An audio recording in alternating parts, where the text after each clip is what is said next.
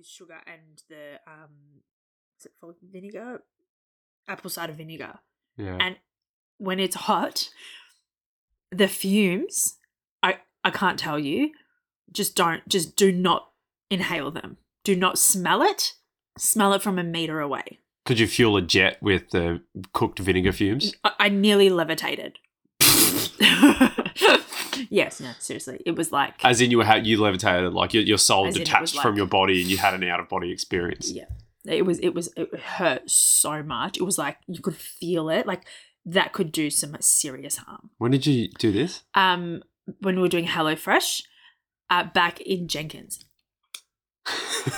I remember exactly. Was it in the part of the recipe? Part of the recipe, yeah, because you want to pickle the, what was it? I think it was cucumber at the time. We're having those beautiful wraps, right, Japanese wraps. Yeah. Oh, so good.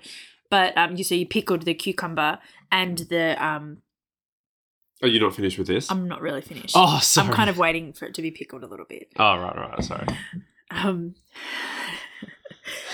But yeah, no. You've just got a bowl of onion sitting in vinegar. I know, there was a lot. I thought you were complaining about the onion, but anyway. I was complaining, but I'm also hungry, so okay. I'll just wait for it to pickle a bit more.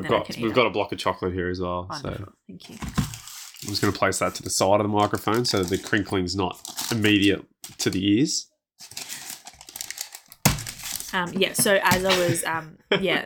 Because when you want to pickle, apparently, I don't know, you have to cook the thing first and melt down the sugar so it's a bit sweet.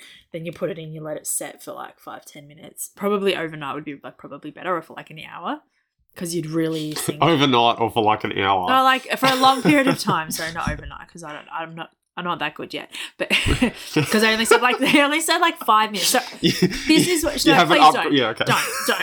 Just leave it.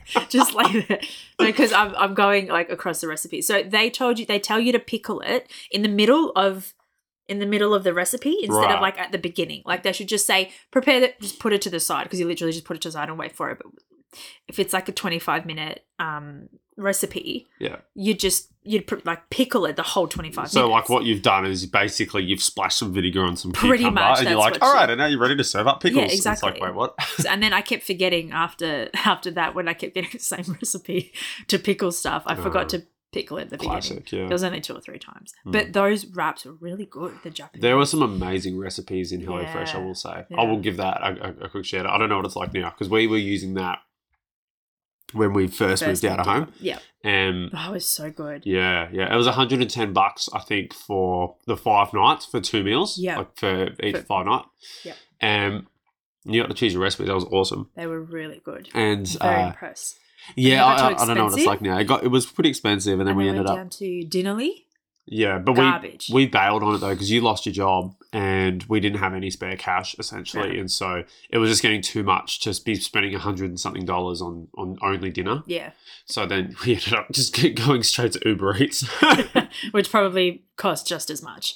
Yeah, the amount we were eating. It was pretty bad. Yeah. But then we went to Dinnerly. And just the quality was so much like it's cheaper. I think it was like $70, wasn't it? But I couldn't. I was like, this is just the recipes were very bland. Yeah, I mean, it's not no offense to hit a rag on Dinnerly. No, but I mean, you know, but going from like something, you know, when you go to something more like you get what you pay for. Yeah. So I was pretty shut up. Like, I actually can't do this. I'd rather just buy HelloFresh and find a way to afford HelloFresh again. Yeah. But that's okay, because I'm cooking now, so I can make them myself. That's right. You are cooking now and you're getting some incredible recipes. I'm very excited. So I'm very excited too. I'm just looking at the recipes you're looking at, seeing the ingredients and going, okay, we're probably going to need more than $150 a week in the budget. Not necessarily, because I don't need a lot of – like if I want to make bread, I only need like a container of yeast, and that'll be fine, because you only need like a teaspoon or – That's true. So it's like it just depends. So because obviously, I mean, the biggest expenses are your basics. I feel like a lot of the time, bread, milk, butter. Your fruit and veg. And I really am excited to have our own little veggie. Probably most of the backyard, and the herbs, our flora aesthetic is going to be comprised of vegetables. It'd be beautiful. I would like to think so of the backyard. Excited. Very, very excited. Yeah, so that'll be a bit of fun. You know, and even the veggie basics too, lettuce, tomato, cucumber, potato, carrots, that kind of stuff. Like the mains that you put in pretty much everything. Yeah, we'll see how we go. And then if you make the seasonal bread, would be great. You know what would be cool actually? If you learned how to make tortillas. Yeah, it's easy. Yeah. Well, naan bread was really easy to make. Yeah, but it was like a gajillion ingredients in it. Tiny bits though. Mm. Again, it was like, it's honestly not that much. It was like yogurt was probably the most that I used in it, and flour. Right. It was like 4 cups of flour, and then you get like the tiniest bit of yeast, the tiniest bit of baking soda and baking powder. Like I'm talking teaspoons or half a teaspoon of it. Yeah. It was honestly, I made that so quickly. Yeah. Oh, it's great. Like I'm really excited for it. I didn't know that butter was simply milk that was savagely beaten into a solid. I didn't know that. Mm. Yeah, I learned that so watching the reels. I'm like, wow, okay. You can literally, it's not that hard to make your own butter. No. Yeah, but why spend freaking $5 or $6 on a 500-gram stick of it when you can just make it at home out of some milk? This is why I want a cow. Yeah. The cow won't fit in the backyard. It won't fit in the backyard. But, you know, we'll manage at the moment. Yeah. It'd be really nice if we knew someone who had a cow, we could borrow it. No, we could have some. So we could borrow the cow. We could borrow the cow.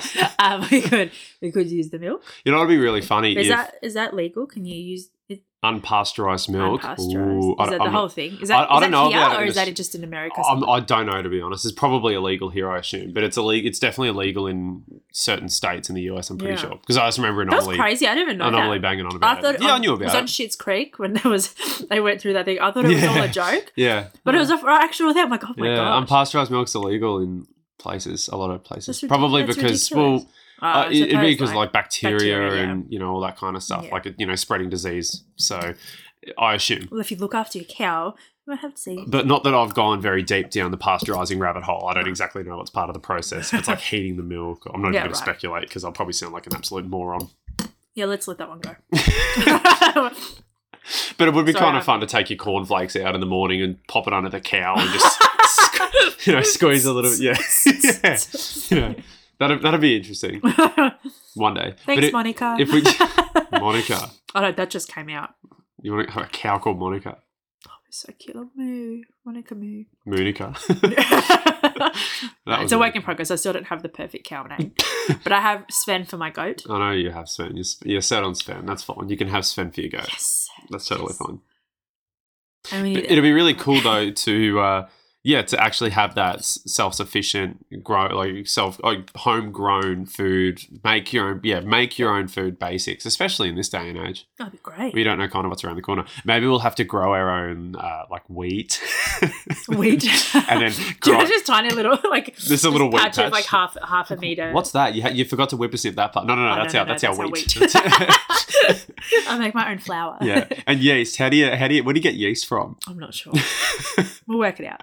Yeah. We'll be as self-sufficient in that little townhouse as we possibly can. Yeah, and then it'd be funny because, you know, we're trying to figure out what the fuck are we going to do for work and how are we going to get money on the side. Well, we're going to be the bakers. We're going to grow the we're going to supply, you know, the greengrocers. If we get a couple of free-range chickens to free-range and scratch around the fake grass in the backyard, you know, we'll get some fresh eggs every morning. Can you imagine? Aww. You save that much money on food. Can we have chickens there or not? A rooster you can't. Not a rooster. You probably got to have some chickens, but it's a fake grass patch. Like they, you know, what are they going to cluck them? Just put them in a little coop. Yeah, I mean, we could figure something out. Mushu would be entertained. He loves his little chip-chippers. I'll talk to the parents and see what the potential. What the possibilities are. We just have like 2 little chickens. Yeah, just so, you know, 2 or 3 chickens, and then we can have, you know, fresh eggs every morning. I love that. Well, right. It's honestly, it would more than half the grocery bill. Yeah. I can't believe how expensive the basics are. It's crazy. Yeah, absolutely. Well, that inflation we're talking about. And then obviously it's probably the highest thing, especially just as far as like you combine all the basics together and it's quite expensive, but as far as like single items that are super expensive is fucking meat. My goodness. You go to Aldi and it's still all right, but like if you're looking at meat in the bloody major in Woolworths, Coles or something like that. I can't wait till we just go to the butcher to get our meat and fish. That'd be nice. Oh, so good. Maybe we'll have to grow our own pigs and cows and stuff. Yeah. Just to raise our own fish. Put them in the ground and plant a cow tree or something. Some trout. Wow, could you imagine we did that?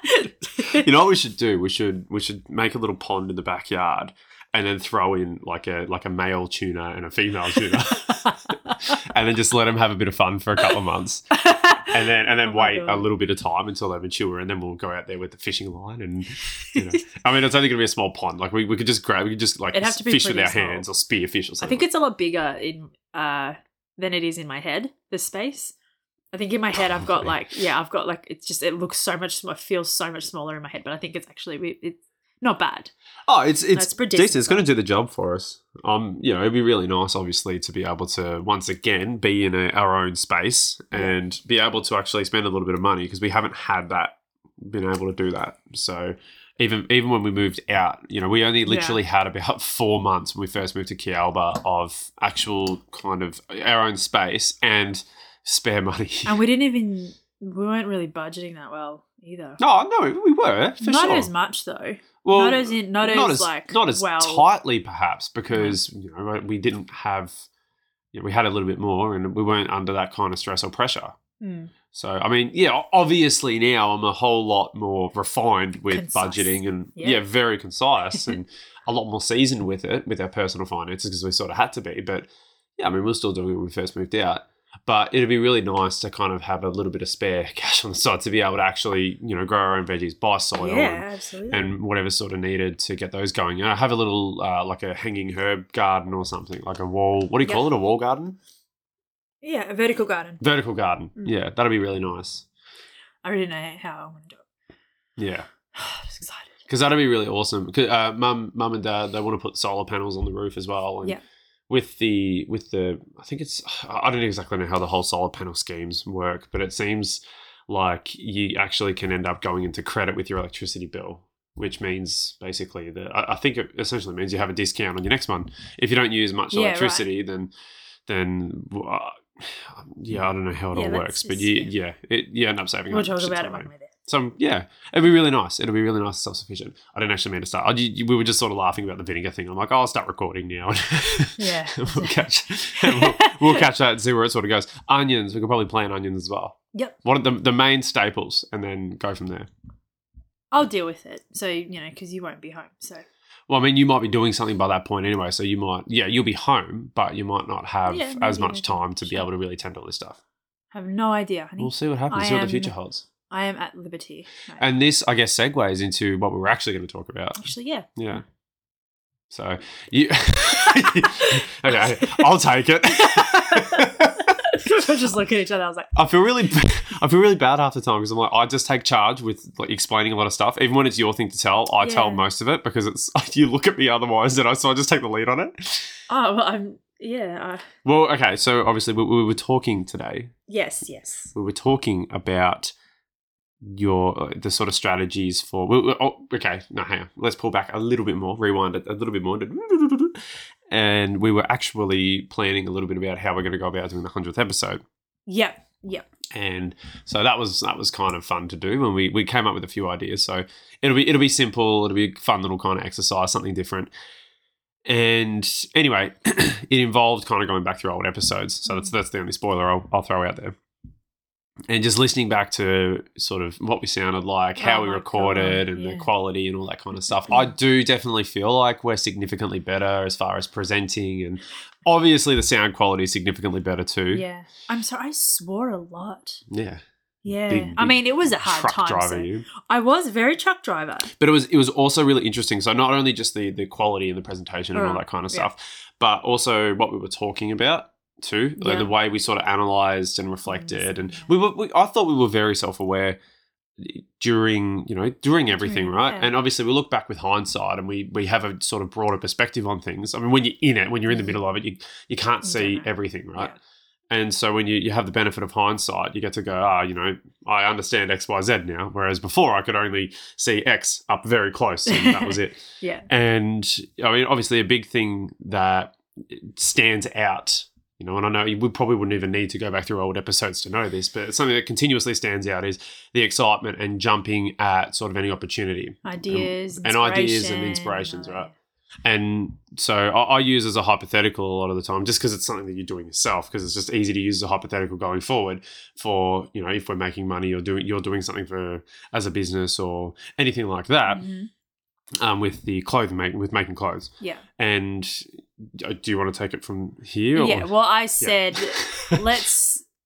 I don't want to even begin to say that that's going to be a business or anything. I'm actually, because my pattern and a habit is I get really excited about something and I'll just jump into it, not really knowing or feeling what's going on in that moment. Like, it could just be inspiration for me just to create a new wardrobe, and that can be just, that be it. But that could lead to an inspiration for something else. So there's always an avenue with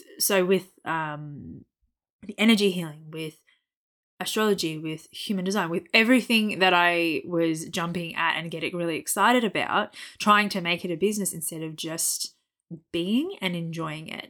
That's what I should have done, but that's okay. I learnt that lesson. I had to, because obviously it was a big lesson for me to know that I don't have to force my work. I don't have to force anything in life. I don't have to force, like anything that I want to do.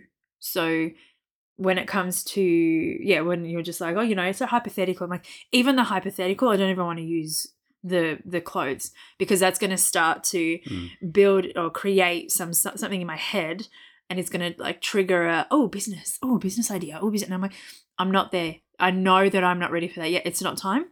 I'm purely just enjoying this, and I want to see where this goes, and I want to enjoy it just to see where it goes. I want to enjoy the process rather than force it or ready to focus on a business. I don't want to try to, so I was like, let's not even call anything that even is my hobby that I want to do, that I'm really either good at or like with my art and everything.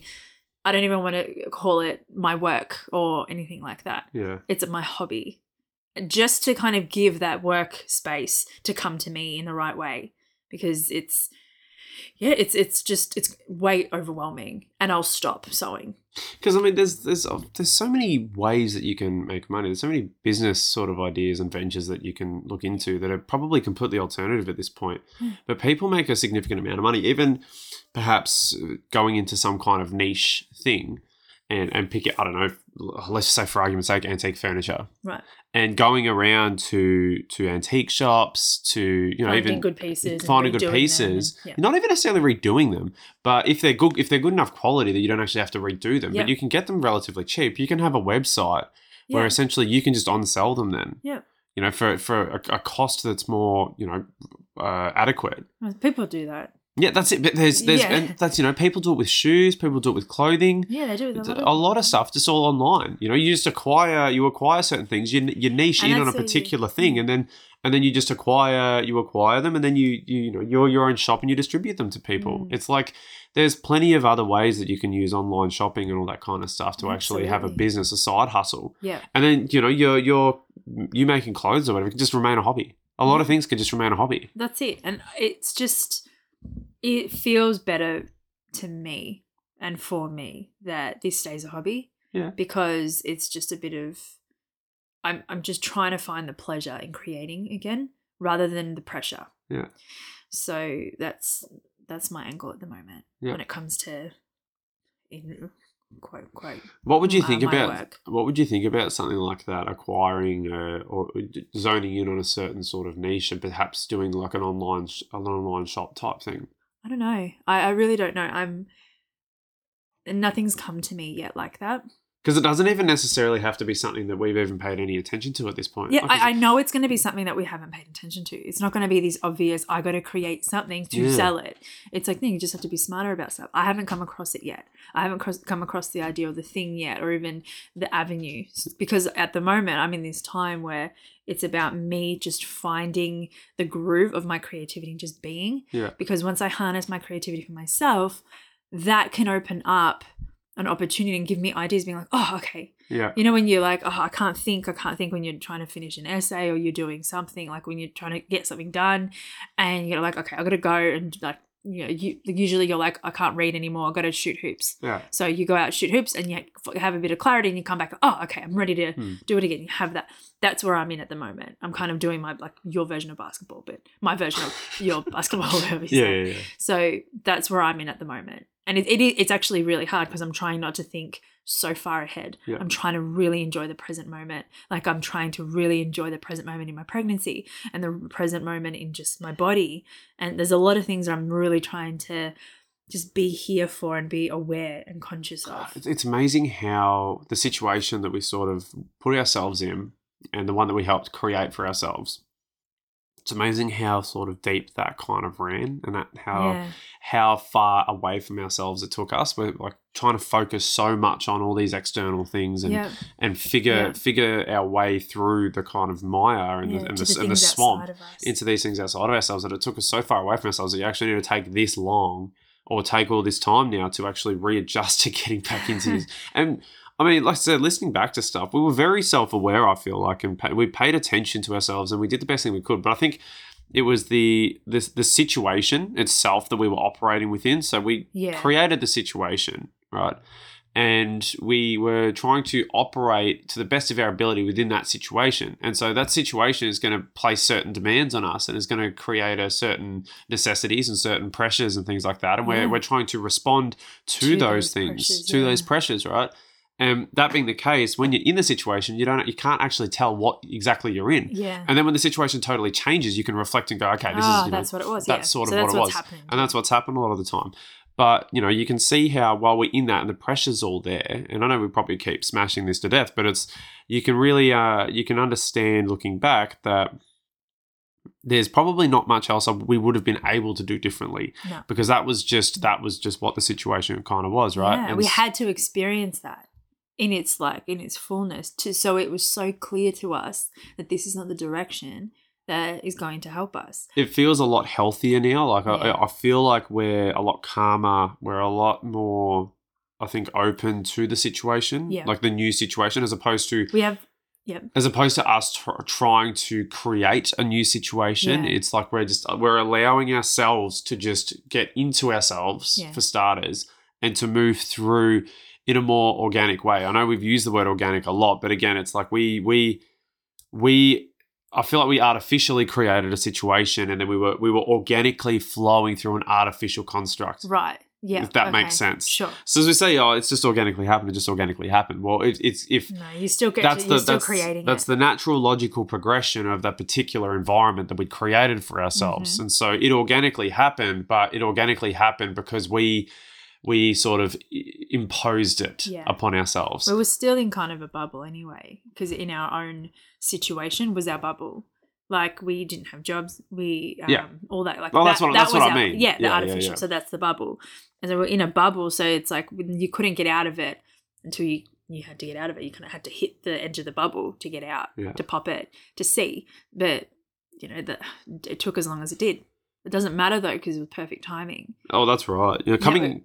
Oh, sorry. I was going to say, instead of reacting so much, we actually have the time now to respond to the world around us and respond to the world within us in a more like a peaceful way and more conscious way. Yeah, because we're calmer now, right? I mean, a lot of those pressures that were on us in that particular circumstance have now been alleviated, and so we're able to, I think, survey without the fog of pressure sitting on top of us, right? We're not being stifled. And so I don't regret. It was a necessary experience, but it wasn't working. So now it's time to pivot. And instead of trying to force something to happen by jumping at every single opportunity that we perceive comes across our path, now it's like, let's do the opposite or not.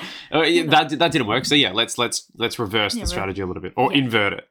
Yeah, and it's instead of launching ourselves at every new idea, instead let's take each idea and go, okay, and sit with it. Yeah, it's just the next step and just being like, okay, this is what I need to know. I intuitively know, and this is from even learning the human design, my sacral authority to how I make decisions with my gut. And I know if I'm leaning toward it or moving away from it. I know as soon as I start saying, oh, my work, I'm like, it doesn't feel right. So I'm going to stop saying that just generally, and instead I'm just going to be Yep. Be pregnant. I'm going to be your wife. Yeah. I'm going to sew because I love it. And that is going to create the space for the work to come in. Well, but we haven't tried that strategy yet. No, we haven't. So give it a shot. See how it goes. Actually enjoy the thing you're doing and see what happens. It. Yeah, instead of going like, oh, I'm good at it for like 5 minutes. Oh, I'm going to create a business out of it. Yeah. Like, you know. Because, I mean, the same thing probably even happened with my writing. It's like I'm trying to do the same thing that you were doing. But yeah. I guess I had the extra space of not having the financial pressure on it because yours was going to be the primary source of income. So no pressure. More pressure was on your work, quote unquote, than on mine. So I was still doing the same thing that you were doing, but just without the sort of pressure. So I got to kind of fly under the radar a little bit. Yeah. And so now it's as I'm sort of pivoting in my interests and exactly what I want to do in terms of future and income and setting ourselves up financially, that's going down a very different path to the one I was going on before, even with doing the postmodernism stuff and doing the Substack stuff. Yeah. And I don't want to do away with that entirely because I'm glad that that's there. Yeah. But now I'm pivoting my focus now into trying to do something that's more immediately practical and something that's more immediately marketable so that if I am actually in a position to change my occupation or to move up into different departments of the same company, that's something that is a whole lot more likely to bring me immediate results than, doing that. That Substack will take time to grow and develop over time. And as I grow and develop, it'll be easier. Yeah. I don't specialize in anything. No. That's one of my major problems at the moment is that I don't know what I specialize in. Like you, I have a whole bunch of interests, but I don't know particularly which one to pick or if any of those interests are the things to go forward with. Exactly. And being honest with that, right? And we haven't been honest with ourselves because we haven't had the opportunity, I think, to be honest with ourselves in that sense because we haven't had the separation from it until this point. It was at the clarity, yeah. Yeah. It's always in hindsight. Like I even remember even listening back to a few of the podcasts, early podcasts, like 13 or something or 17 and I was like, I know we have to go through this. Absolutely. And in hindsight, everything's going to make sense. It does. Yeah. Now, it's like we're on our 96th episode. It's insane. I'm like, I know that this is all for it, but right now it hurts. Right now it's hard. Right now I don't know what to do. Yeah. Right now it's I feel like this is another dead end, but I know that I can't give up. We both knew that we couldn't give up. The message was keep going because you need to know this. You need to understand it in a way that you will come to know it when it's time. Yeah. And we knew that. You know what it feels like kind of thinking about it at this point? It's like we were like a flow of water, let's say. Right. The stream of water that was being squeezed through a tube with a tiny diameter. Mm. And so it's like really there's high pressure because there's like a lot of water. Yeah. There's a lot of water flowing and then all of a sudden we get bottlenecked into this tube. And so we're flying through it, like being squeezed. Yeah. And now the end of the tube has shot us out into like this big open lake. This vast open lake ocean, now. It feels like. An ocean, sure. We've been shot out into the ocean, right? And the ocean's very large. I mean, the possibilities are incredibly large right now at this point. Yes. But it's trying to figure out, trying to re-identify ourselves now that we're in an absolute abyss of ourselves, essentially. We've gone deep into ourselves, I feel like. Or we've been thrown out into a much deeper understanding or a deeper kind of world. A bigger perspective, I guess. Yeah. Now we can see the small hole. Now we can see what we came out of. We're like, oh, my gosh, we really were.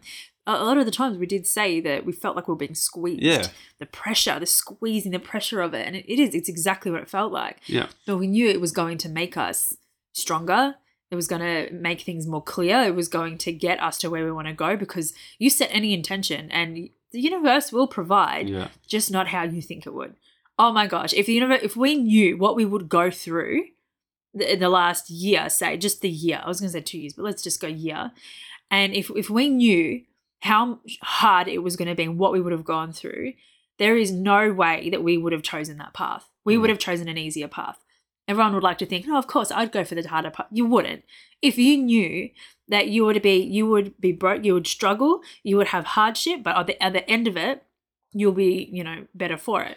Oh, well, I mean, yes and no. Like the initial decision that we made not to be vaccinated, which essentially thrust us into that position, right? I lost my job. True, yeah. We wouldn't change it. I wouldn't change that decision. No, not for anything. No, but even before that came to be, if we knew that exactly how the last year, day to day, had gone and the struggle we would have gone through, yeah, would we have actually chosen it over something that was like, but if not even to say like if we were vaxxed or not, even if we decided to, and there would have been an easier path perhaps, or if we chose not to again, there would have been another easier path. Like there were more paths, do you know what I mean? And this was perhaps the hardest. Not that it matters. I'm just saying, like, if we knew, I couldn't. Like the amount of times I said in it, I can't do this anymore. This is excruciating. This hurts. And it's really difficult to get through this period of part of the process. Yeah, for sure. You can't quantify though whether or not. We'll never know what was easier, what was harder, all that kind of stuff. No. We'll never know the answers to those, right? This is just the way that we went. And so what more could we have done at this point? You know, we were only trying to respond to what was right in front of us at the time. Yeah. And, obviously, if we went back and lived it again with the same full awareness of hindsight being, you know, being back in it, we might pick up on a few more opportunities that we otherwise missed. Mm. But I don't think ultimately that anything would have gone any different. Well, obviously, we're not going to know if that. But it's now about pivoting toward our future. And that's been something that even the doula says, like now you want to turn away from the past. And actually, no, not the doula, my hypnotherapist. Yeah. She said, you're now turning away from the past, everything it was. That's the way it was. And you've reflected and you've done all that. Now it's time to move forward. You've got a baby on the way. Your work, Like you're working. There are things to look forward to. There are things to look for, like forward to not just forward to but forward to, like it's time to now focus on the things that in a healthier way. We've got a healthier mindset now. We're a lot calmer, we're more intentional, we're not as reactive because it's past. This too shall pass, and this might too shall pass. You know, we don't know what this next thing is going to bring. I guess, I mean, there's something I sort of think about too, and you know, now I want to, that's why I think I really want to utilize this time now as practically as possible and refocus my financial mindset because I just sort of run through a thought exercise and be like, all right, let's just say, for instance, another mandate kicks in a month's time. Right. What then? Mm. What are we going to do differently then to what we did when it first happened? Yeah. Would we do anything differently? How much have we actually learned? You know, we can sit here now from the comfort of financial security at this point and go, life's great, everything's better now, everything's changed. But what happens if next month I'm out of the job again? Yeah. What would we be doing differently then? How would we have better positioned ourselves to be able to deal with that and absorb the impact that that's going to have, you know? Yeah. Well, and that's the next thing, I guess. We don't know what's going to come. We're not going to, but if we keep reflecting on the past and where we've come from, and absolutely we've reflected and we understand now. I'm done with it as much as I can, unless something comes up. Well, this is what I'm saying though. We're done with it because the situation itself has changed entirely. But our focus is different. Yes, the situation has changed, but our focus now and our priorities are different too.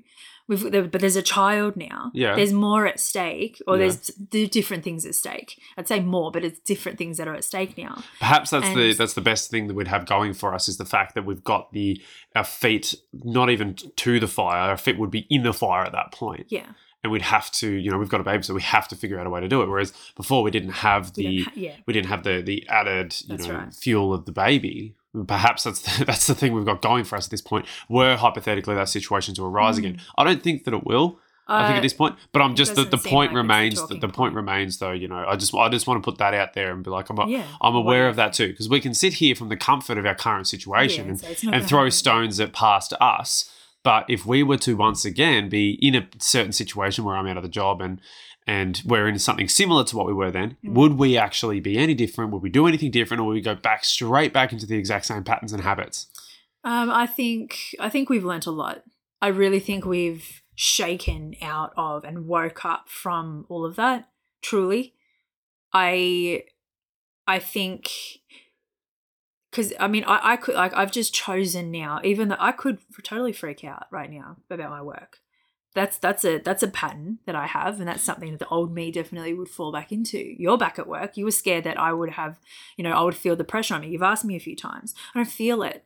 I don't feel it because things need to change. We need to change. We're very good at changing things. How many times, I was looking even at the titles of the episodes, and it's like a new beginning. The next one's changing again, or new realization, and this. It's constant. Yeah. We're constantly changing, pivoting, and moving in a direction we think and we feel that we need to go. We're going to keep doing that. But I don't think that's a good thing, though. Well, I don't think it's always a good thing. No. It saved us as well. Yeah, I mean, it obviously shows that we're versatile and we're willing to try new things. Yeah. I think that shows that, and we're happy to be dynamic, mm-hmm. but I don't think it's always a good thing. When it comes to creating a stable foundation for yourself, we can't be pivoting constantly and having these realizations and changing our ways all the time. We need to. It was even part of in the book I was reading. Mm. It was when it comes to decision making, if you want to have a wealthier mindset, when the decision making process during the decision making process, it's slower. You're slower to reach a decision, but once you've reached a decision, you stick to it, and that's that. Mm. As opposed to being really rapidly swayed in your decision making, and then change and pivot on a dime, and you're not able to actually create anything long lasting because the sands are constantly shifting. I think the benefit that we've got is we've experienced it now. We know very well what that felt like and how wrong it was. So I don't think we're not even doing it now. Mm. You're not concerned. I'm not concerned. We could be. We could be it's the house isn't ready. Let's move out. Let's find a rent. Let's rent because we can't handle it. That's something that we would do. Prior us would do. We would be we just can't be. It's just too hard, and we'll just go rent for six months. I'm just saying. But we were reactive. This is the whole thing. We're responding now. It's a little bit different. But we have the financial buffer to respond. That's what I'm saying. I'm saying if we didn't have the financial buffer, we would probably be just as reactive again.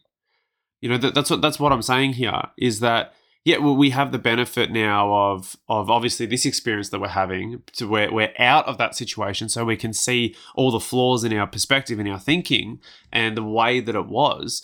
But were we to be thrust back into a situation with similar parameters, would we be all that different right now? That's what I'm saying. Yes, I mean, we would be different in the sense that we know, okay, last time we were in this situation, that didn't work. Mm-hmm. We'd have the benefit of the last experience to be able to go, okay, that didn't work, so now we need to chill for a second. But that is still, again, that's not something I want to be tested. I don't want to test this hypothesis. Please not. No. But I'm just saying because I just want to put that out there and be I don't want to also simply just bash us because we're sitting up here on our, in our ivory tower relative to ourselves in the past. Tower. I didn't say no, but I'm saying we're just looking back at the pressure, the situation that we were in, and you know what? We're probably not in the ocean. We probably are in a lake, just something a little bit bigger. We're probably or in a pond. Of course, surely we're not in something that big, but it's because we're always going to keep expanding and growing and moving toward the infinite. We just are. Well, we're a part of it, but the situations are going to challenge us in each of those areas of pressure. Every element. Things could happen, but I want to believe. I know that we don't know, but I want to believe that we would be different, and there would be another opportunity somehow that would come up. Mm. You might not lose your job. People might react differently and actually be like, you know what? No, we're not doing the mandates. If enough people say it, do you know what I mean? So I'm just saying that is also an option. There is so much change has happened over the last year, especially with all the men. People are over COVID. They're over it already. They're let's move forward. Let's move on. Most people, and it's hard to think that exactly the same thing is going to happen because we were in fear. A lot of people, everyone was in fear in the beginning, and we're like, yes, lockdown. It would probably be beneficial. Yeah. We didn't know, but now we know. I'm not saying from that, but just every experience that you have. If you have an experience of something and you come out of it going, oh, wow, okay, now I experienced that. Next time I'll do differently. I want to believe that if that ever happens again, not that particularly, but if we lose money again or if whatever happens to our bank account, that we will find a way because we have to. And we aren't going to be as reactive, and we're not going to be as that because we've had such an intense experience. It wasn't even something that was a week long. It was a whole bloody year, and 2 years of that. That's enough to change a habit. You know, we shocked ourselves out of it. Now we're like, okay, I definitely don't want to go back there. Absolutely not. We're doing things very, very differently, a lot calmer. And if in that situation again, I don't want to freak out. I want to be calm about it and be like, okay, what do we need to do? Because we're in a different mindset now. We're in a very different mindset. Even we're not that far away from what just happened. We're probably still feeling a bit the dregs of it because we're trying to manage and trying to kind of ease into this new thing, kind of get the hang of having the money, being able to spend it. We're getting a bit more comfortable going out for breakfast like we did today. There are things once a week doesn't matter. At least we do that, for sure. and it's okay to just have what we want on the menu. And it's difficult still to kind of do that, but it's building that trust within ourselves and trust in our ability to get through the next thing, whatever it may be, because there is going to be another thing coming. It just will. Yeah. Well, I mean, we're a lot more at peace with our situation right now because we can afford to be a lot more at peace with our situation now, which is really nice. So I guess, you know, the mindset, perhaps the major adjustment has been that relaxing and taking the urgency out of it and being less reactive, because now we don't need to be reactive anymore. We can respond when we can sit back and be a bit more observant, I think, and make better decisions, perhaps, and look at things in a healthier way, because we're not rushing through. Exactly. We can set perhaps a more stable foundation beneath ourselves. And, you know, for me, that's why I'm trying to get – I think that's why I've really pivoted away from the sort of trajectory I was on before, and I'm moving more into this, into these other interests, into these other areas now, because I really want to try and focus on – the volatility of the situation. Well, yeah, for sure. I mean, getting my head around that and what the best financial decisions are in terms of, you know, what to do with your wealth and your finances. But I mean the way that we generate the income. And I know that's what we've obviously been trying to figure out this whole time: how to generate income, how to make money instead of, you know, earning it, how to make it. Yeah. But I guess this time now we get to do that without having the financial pressure on it. So with that financial pressure gone, we're still trying to figure out the same thing. We're still faced with the same conundrum of how to make it. With a different mindset. Well, or a different approach.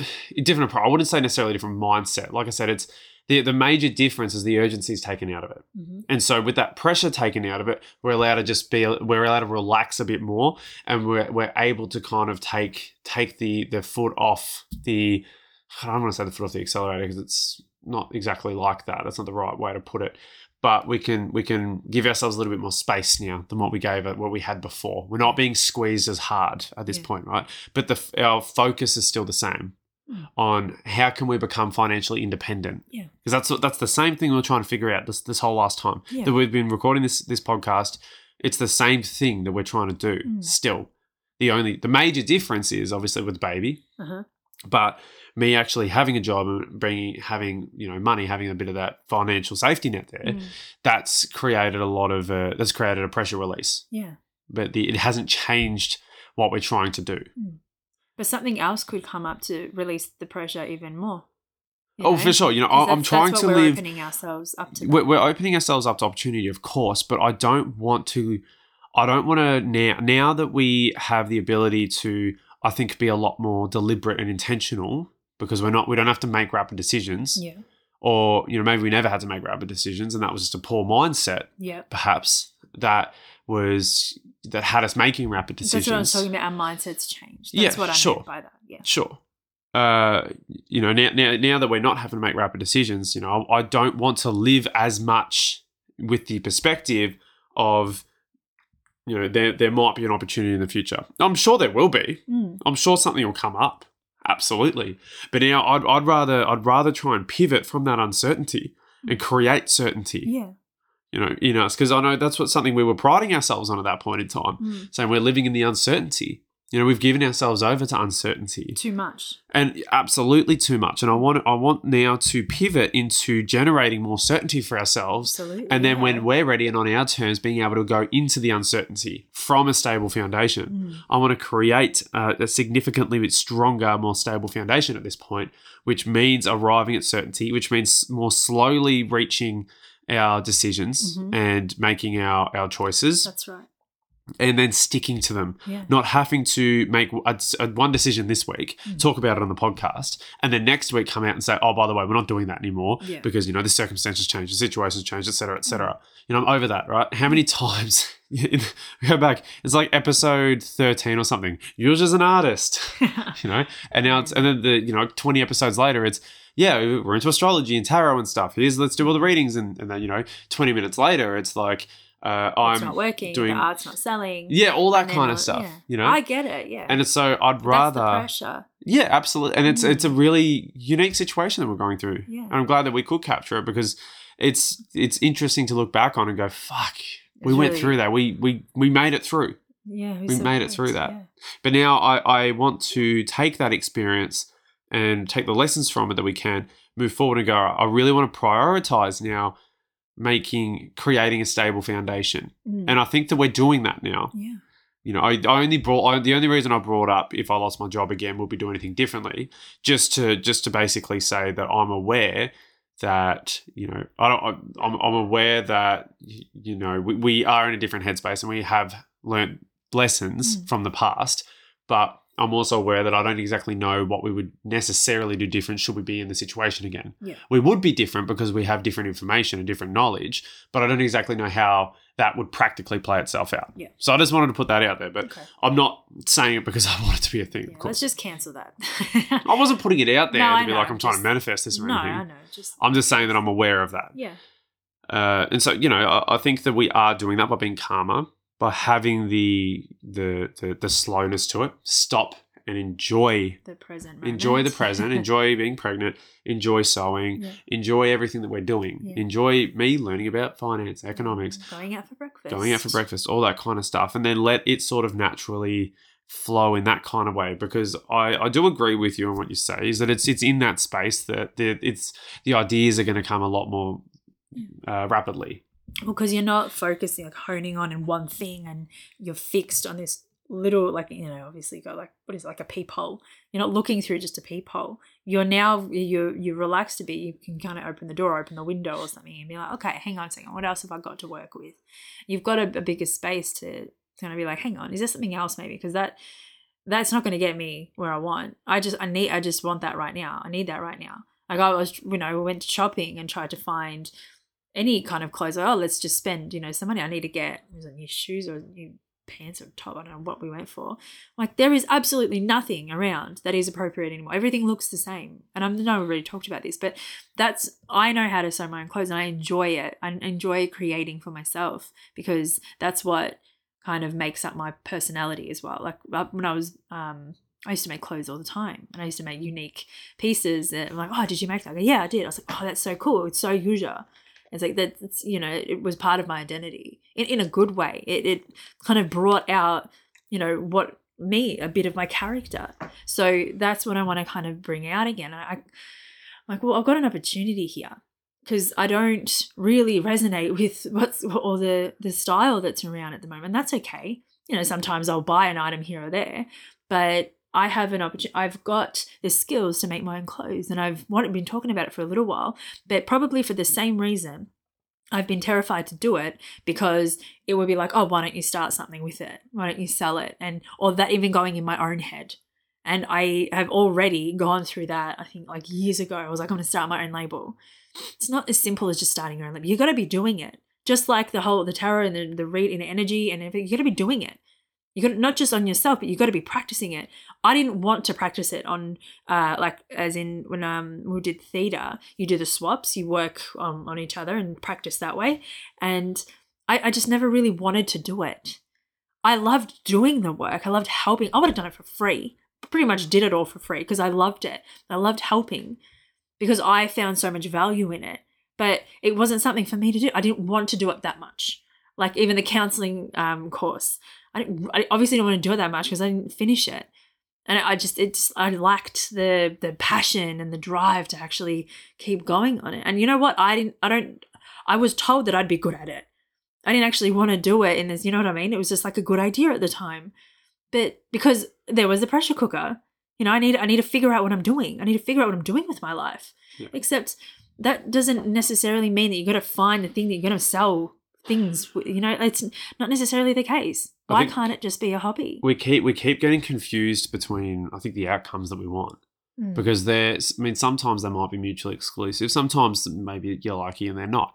But it's like, okay, if our outcome is we want to make money, if that's what we want, our burning desire is to make money, then there are as many different ways that we can go about doing that, and we have to be open to what they could be. Yeah. And I think that what we do a lot of the time is we say, yeah, I want to make money, but I want to make money this way. Yeah. And that's not necessarily this way. It's kind of like you can't have your cake and eat it too, right? It's like I said, if you want to make money, maybe the best way to make money, like with your own business, is potentially like something we said earlier in starting an online shop and acquiring certain things that if you want to have a particular niche, like, and that could be clothing or anything, and then going, okay, this is what I sell, and then doing that online and going through that, and maybe you'll make a killing. But right now, you know, you might think, oh, I don't want to have an online shop. Yeah. But that's how you're going to make money. Yeah. And so if you really want to make money, you'll fucking do it.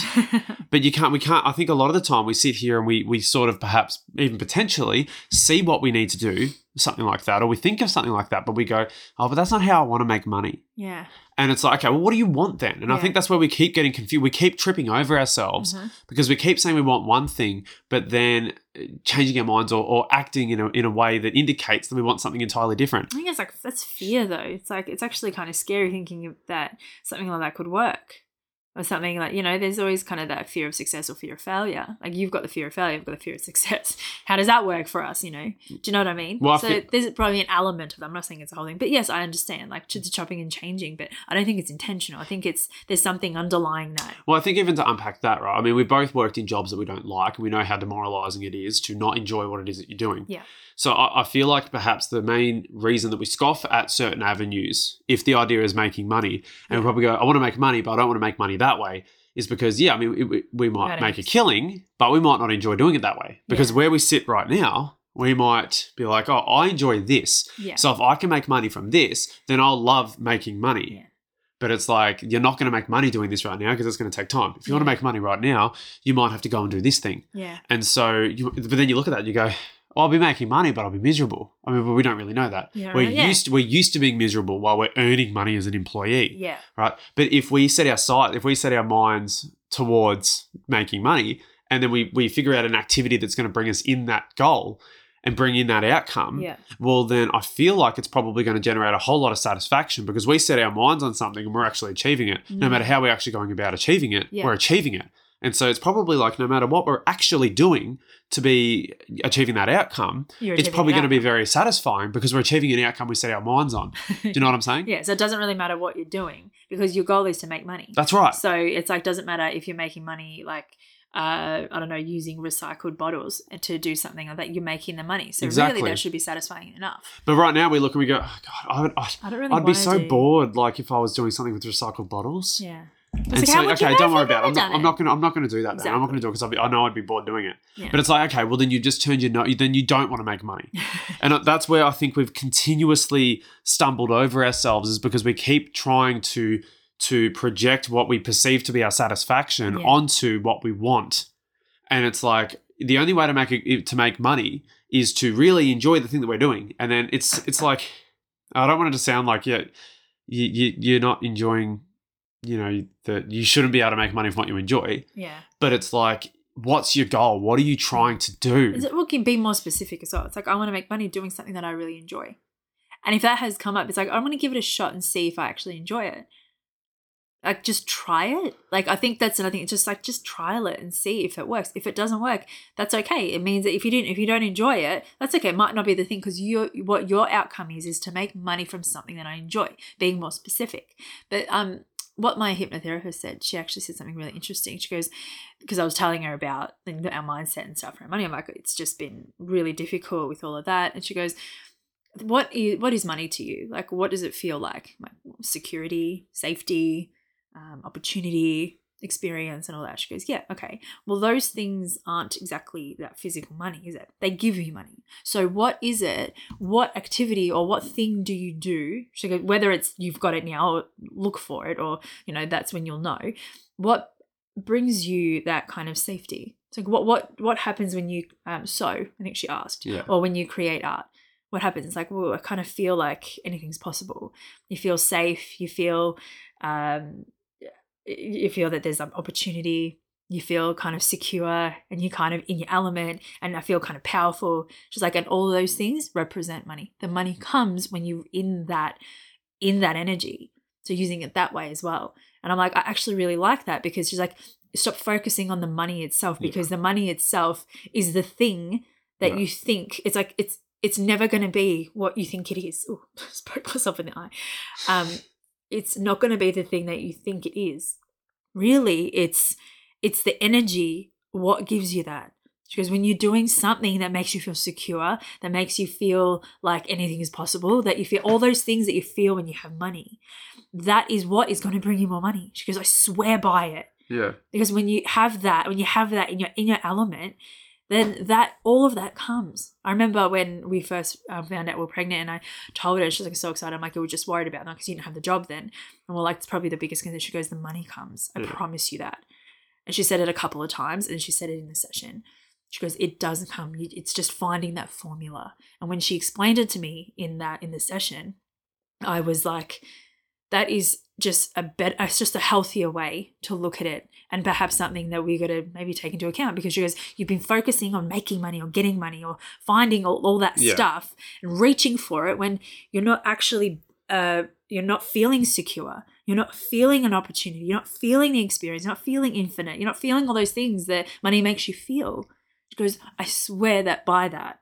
I'm like, okay. So it was food for thought. And that's all that stuff is very much in line with what it's in Think and Grow Rich, right? Yeah. That's a lot of the story. And we talked in a couple of episodes ago when we went to Lorne that time, and we were talking about we're focusing on the effect instead of the cause, right? Mm. And it's value being the cause and money being the effect. That's right, yeah. And money is it's like it's the material, the physical kind of manifestation of the value that you've created, and you find that value within yourself first. Yeah. And so I feel like perhaps if we're looking at it from if making money is the aim, that's fine, have that as the aim, right? But it's, again, where's the value to be created? Yeah. And because it's an exchange, it's what you get. Yeah. And so generate the value. What's the area where you can be of the greatest value to society, to those around you, and so that you can actually have that exchange. And so, how do you become incredibly valuable socially as far as someone who creates a good or a product or a service or whatever? And, I think that there's plenty of value out there to be created. And that's obviously for those who can create the value, they're going to reap the financial benefit from it, right?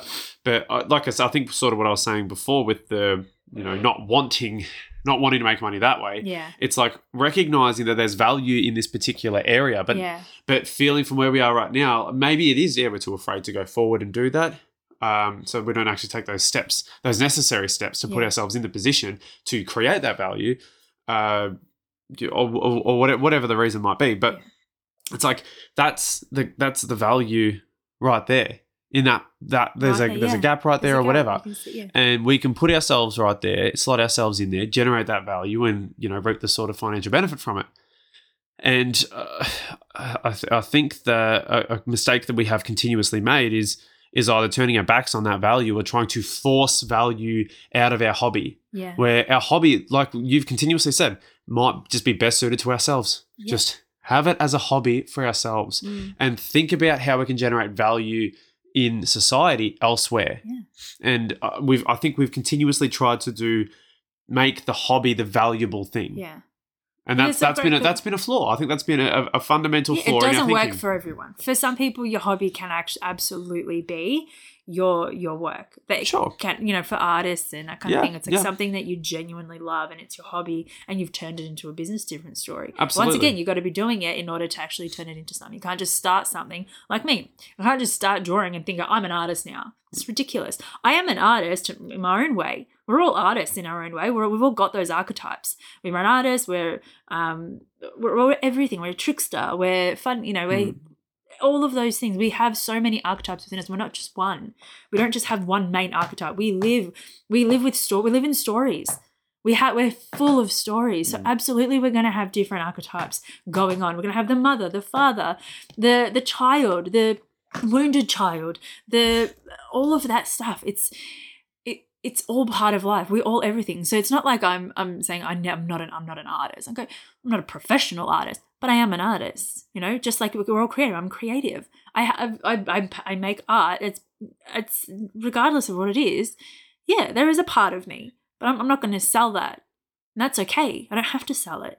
But for me, that was something that I needed to even admit to myself. Just say, I'm good enough for myself. That's okay. This is something that's going to heal me, to help me. It did. It helped me. It might not have helped everyone, and that's anyone.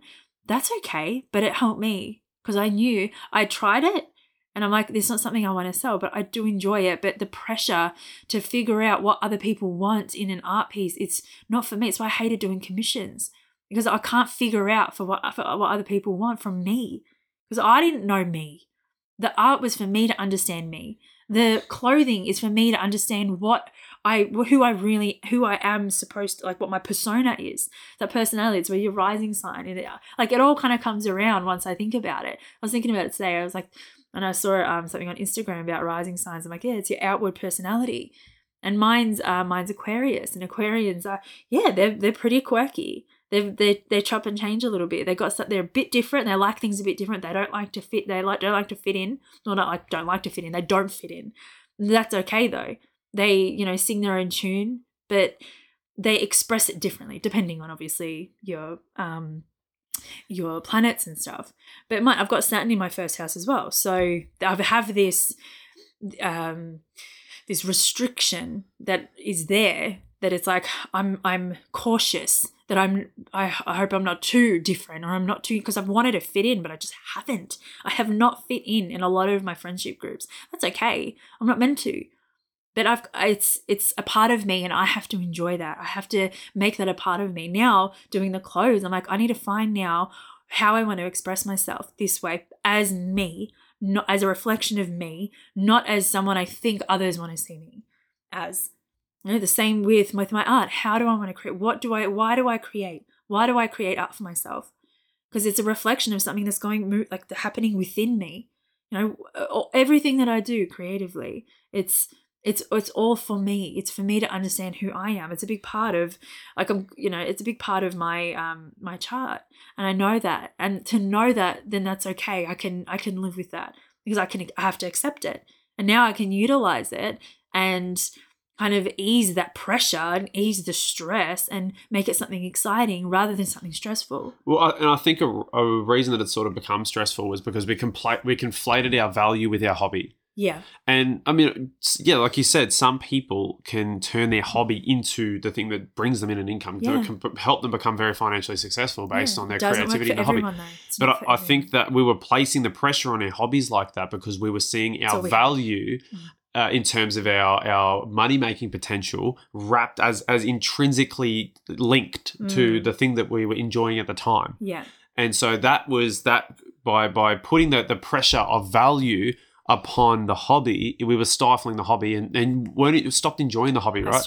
Look at ultimately what ended up happening. It imploded for you with the cards and everything. You haven't touched it since essentially we found out you're pregnant. No. But now it's like we're not placing the stress of value purely upon the sewing. We're allowing it to be a hobby at this point. Mm. And then over time, if you stick at it and you start to enjoy it and get really good at it and like you said, figure yourself out with it, you might actually start coming into the work that way. Yeah. But I think if we allow the value to be sort of separate to the hobby and what we enjoy at this point and let the value sort of, do its own thing, it might actually grow and it might actually grab our attention in a completely different area that we hadn't been contemplating up until this point in time. Right. Yeah. And I think that is a massive part of a difference in the mindset that we've currently got. It's completely different. Is we've been able to make that detachment. Yeah. Listening back to the fear and the stress and the worry and the concern and the tension and all of that. It was really hard. Like the episode, was it 37, which is the one that the rawest, the most raw. When I was like, I can't do it. It is so hard. Are we in denial? Are we in denial? That was like episode 30. Oh, was that earlier? No, which one was the other? No, okay, yeah, that wasn't the one. 37. And I just I can't do it. It's so hard. Yeah. I have to admit that this is so hard. And I was crying because I'm like, I remember that feeling. but I'm also crying because I'm happy that we're out of it. We actually survived it. We got past it. These two shall pass. And it's something that when just listening to it, and I'm like, I remember how gut-wrenching. I'm like, I just fucking done. And it's like that, to say that as well, to admit it to yourself and, you know, in conversation and as well, because it's a podcast as well, putting it out there, the universe responds and it helps you. But you have to admit sometimes those things. I was like, yeah, I could also say right now that things are hard. I could, because they are. It's not easy. It's not easy to relax. It's not easy to sit there and you know, like just make one item and be happy that was it. I have to really find a way to hear and listen and feel that the satisfaction. I have to. It's like it's literally like I've done rewind, like I've just slow-moed my life down every single day, being so conscious and aware of what's going on, being like, I do not want to repeat the pattern that we were going in, and I don't think we will.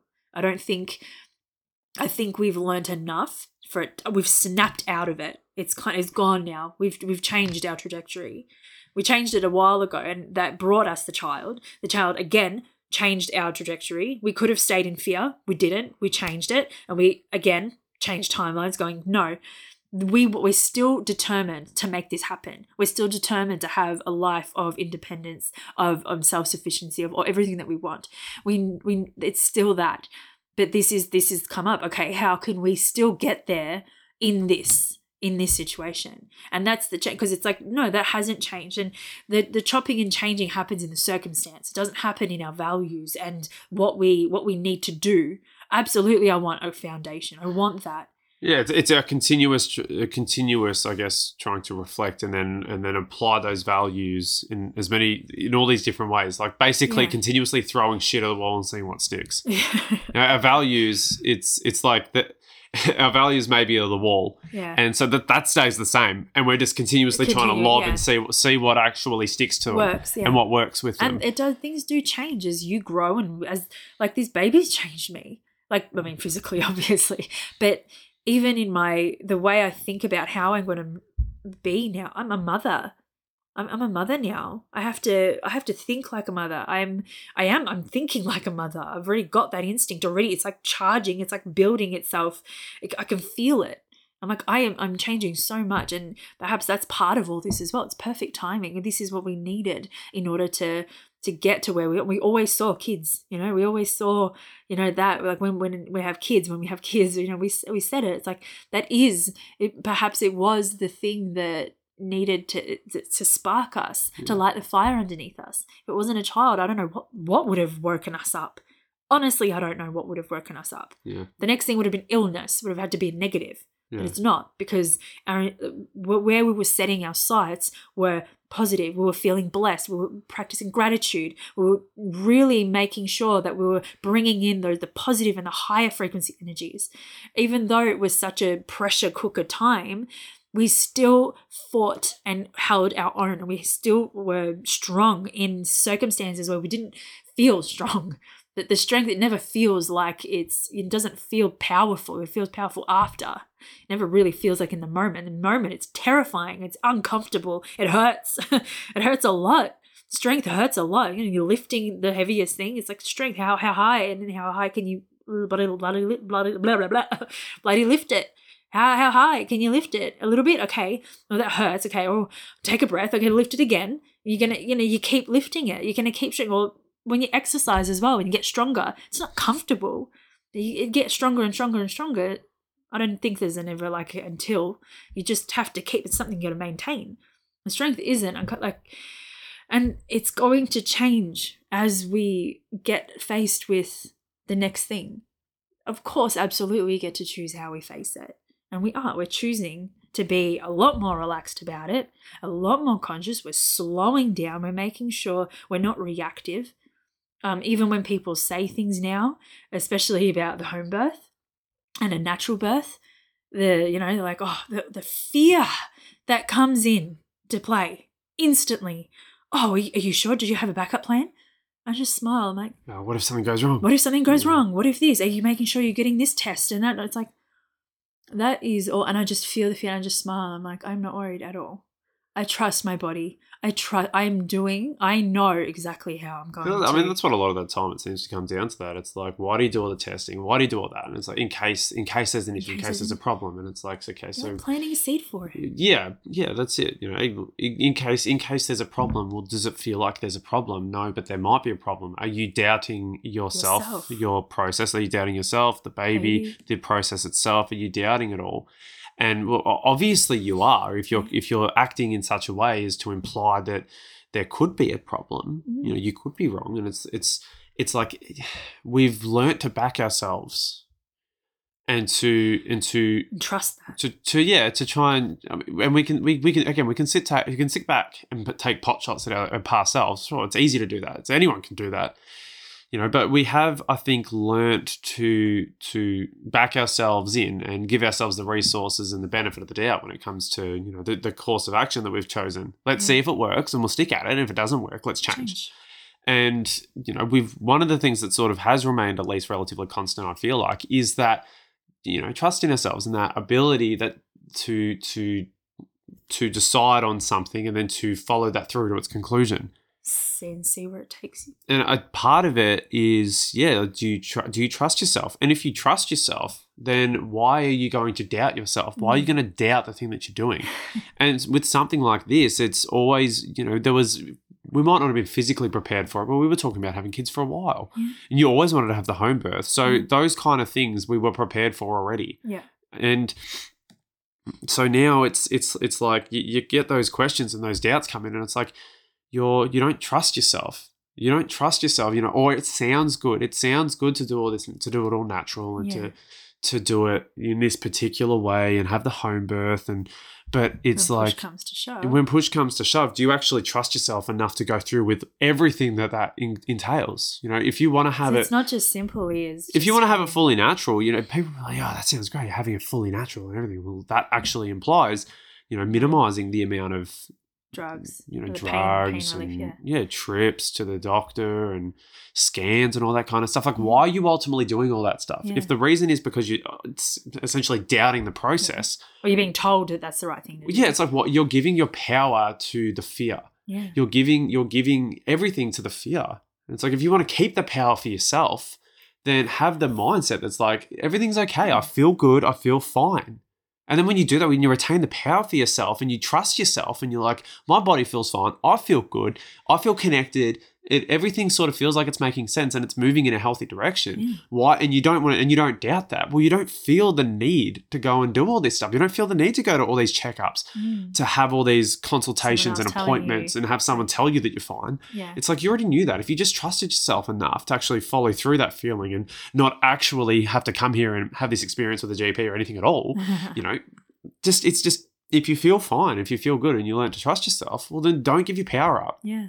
It's really easy to do that. But I think as well over the last year I've learnt I know what when I feel. We've been practicing it. Now, I know I've been in the pressure cooker, but that pressure cooker, my gosh, I learnt a lot. I learnt a lot about what my intuition sounds like. I know a lot and how to say yes or no. I know what the sound of and the feeling of my sacral saying yes or no. I know when I don't want to do something and I know when I want to do something. Those things that I've experienced in a circumstance where it was like pressure cooker. Now coming out of it, I can hear it. It's like loudly now because I've been practicing it even in that, regardless of the situation. Now coming out of it, removing the pressure, I can hear it. I go, I don't want to do that. Mm. I knew that I didn't even need that first initial blood test. I'm not even kidding. I didn't even need it because I knew I was fine. We were just freaking out. The first couple of weeks. And what do you do when you're freaking out and you're afraid? You go to the safety or the security of the norm. Yeah. You know? Because you're like, oh, and then she said, yeah, everything's fine. Like, it's the thing that you do. Yeah. And when it's the thing that you do, it's kind of like if it's the wrong thing to do, well, then we're all in the wrong thing together. It's really funny because the GP, I mean, lovely as she was, she still was like, okay, so when you go for your ultrasound, then you come back. You book with me and then we'll book you into the hospital and then I'm like, no, don't plan out. Ask me questions. So I already was like, no. But she was very convincing. She was very nice. So she was very convincing. She nearly got me going with, you know what, maybe I'll have an ultrasound. Yeah, okay, maybe that, you know, we nearly went. I had to cancel it because it didn't feel right. I knew. I got home. I said, I don't want to go. Not yet anyway. I don't think it's necessary right now. I might change my mind. I have no idea what's going to happen in 6 months' time or 4 months' time or 3 months' time. I have no idea. But all I know is that right now I can't do it because I know it doesn't feel right. And that's something that I think as a sacral as well, you can't explain that to people.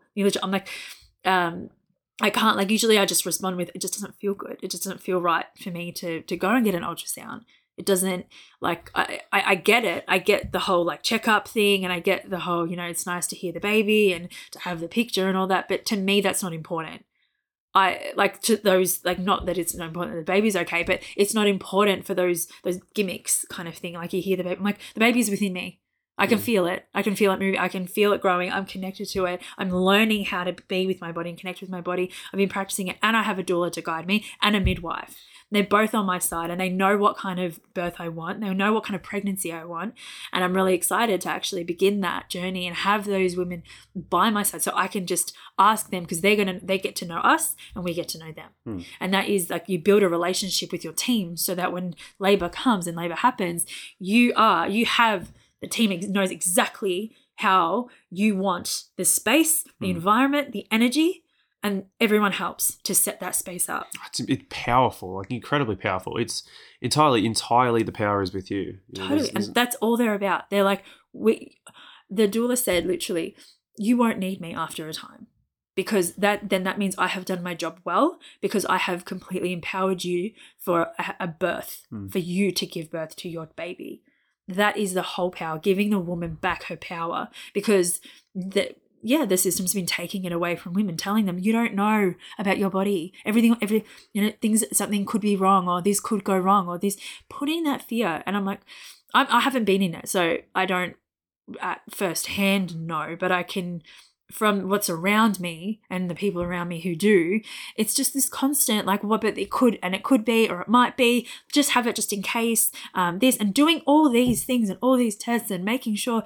It's like, for me, I'm not like that anyway. I hardly take any medication for pain even. I've tried to do everything naturally anyway, because that's the way I'm inclined. I'm not saying everyone's like me, absolutely not. And I've really, even Zyrtec I don't take anymore. I've changed to horseradish and garlic tablets, because, you know, I'm just going back to vitamins, because that is how my body wants to function. I know that I'm responding to what my body wants, just like I'm responding to the cravings with my child, you know. I'm not just eating anything and everything just because I'm nauseous. I'm actually slowing down, going, what do I want? What's the best thing for me to have right now? And how can I have the healthiest version of that? Like, I want a cheeseburger still. And I looked up how to make the cheeseburger at home. So to have that alternative and being like, I want to be able to decide and choose what is, with my intuition, and know what is right for me. And I've already been doing that, so I'm inclined to have a natural birth. I don't think it's any surprise if anyone knows me that I'm on a home birth and a natural birth. I think it's just something that you're like, yeah, absolutely. And it's, you know, not just the birth, obviously, the pregnancy itself. The too. Pregnancy, yeah. The pregnancy is the most important part of it. The birth is the end, right? The end, yeah. You know, there's the whole process towards that end. You know, if you're going to have a natural end, you know, it just makes sense that you have a natural process as well. You got to prepare your body for it. You got to prepare your mind for it. You got to prepare it's something that, like, I'm as prepared as I possibly can be, but. Gosh, I'm still not there yet. It's like, I need people. We're going to go to the GP, and we're going to go and see specialists and radiologists and everything. What for the whole duration of the pregnancy, and then right at the end, we're gonna you know, birth it in the lounge room. Yeah. Like, if we're going and seeing all these people and everything, why don't we just give birth in amongst them? That in that, sense. You know, exactly, that's right. It. Because it's just who you're around, who you surround yourself with during your pregnancy. And for me, I just feel safer, I feel calmer, I feel better and relaxed with the team that I'm going to have, my doula and and the two midwives. Yeah. And I'm so excited, and I, you know, having those two conversations with them, I feel already supported and held, and I know that I'm in good hands, because they're very good at what they do, and they love what they do. They're very passionate about it, and we're on the same page with most things, which about pregnancy and about the process, that, you know, the natural process. So it helps me. I feel safer. I feel my body's calmer because I know that I have the support that I need to get through this pregnancy and to enjoy this pregnancy and to make it sacred. Because, you know, we've been working on keeping our life sacred regardless of pressure. We prayed a lot. Even manifesting, connecting, doing even the tarot, just connecting with intuition and energy, all of that. It's just keeping life sacred, finding the meaning and the beauty and all of that in life. And I want to do that during this pregnancy, because the pregnancy lasts a whole of a lot longer than the labor. So I want to prepare myself in the right way that makes me feel empowered. Absolutely. Fucking earth. And I want to be able to provide that for you. If there's nothing else I can do, if I can't carry it, then obviously, you know, how can I help to give you what you need and what you want in the meantime and through this process? Absolutely. I think we'll wrap it up there because we're at near an hour and 20. Sorry. Yeah. Whoops. No, it's okay. It's okay. It's all good. I saw you looking at it, but I was like, well, it's kind of a conversation that we need to have. But okay. Yeah, that's good. Do you have anything you want to add? No. No, that's good. I think we covered a range of different things. Yeah. So yeah, we'll leave that. If you want to get in touch with us, listener, wonderful listener, our email address is itppc@protonmail.com. You can DM me directly at logan.d.gray on Instagram. And my Instagram is yuzha.gray. Beautiful. If you like the episode, please like and subscribe to our channel on whatever service you are currently listening to us on. And share it around. If you like it, if you like us, and you feel like, I don't know, whatever it is that we're about, if there's something about us and other people might like it too, yeah, feel free. That'd be awesome. We'd appreciate it. I'd love that. But in the meantime, anyway, thanks for listening. I love you. I love you. Let's have a blessed day. Yes.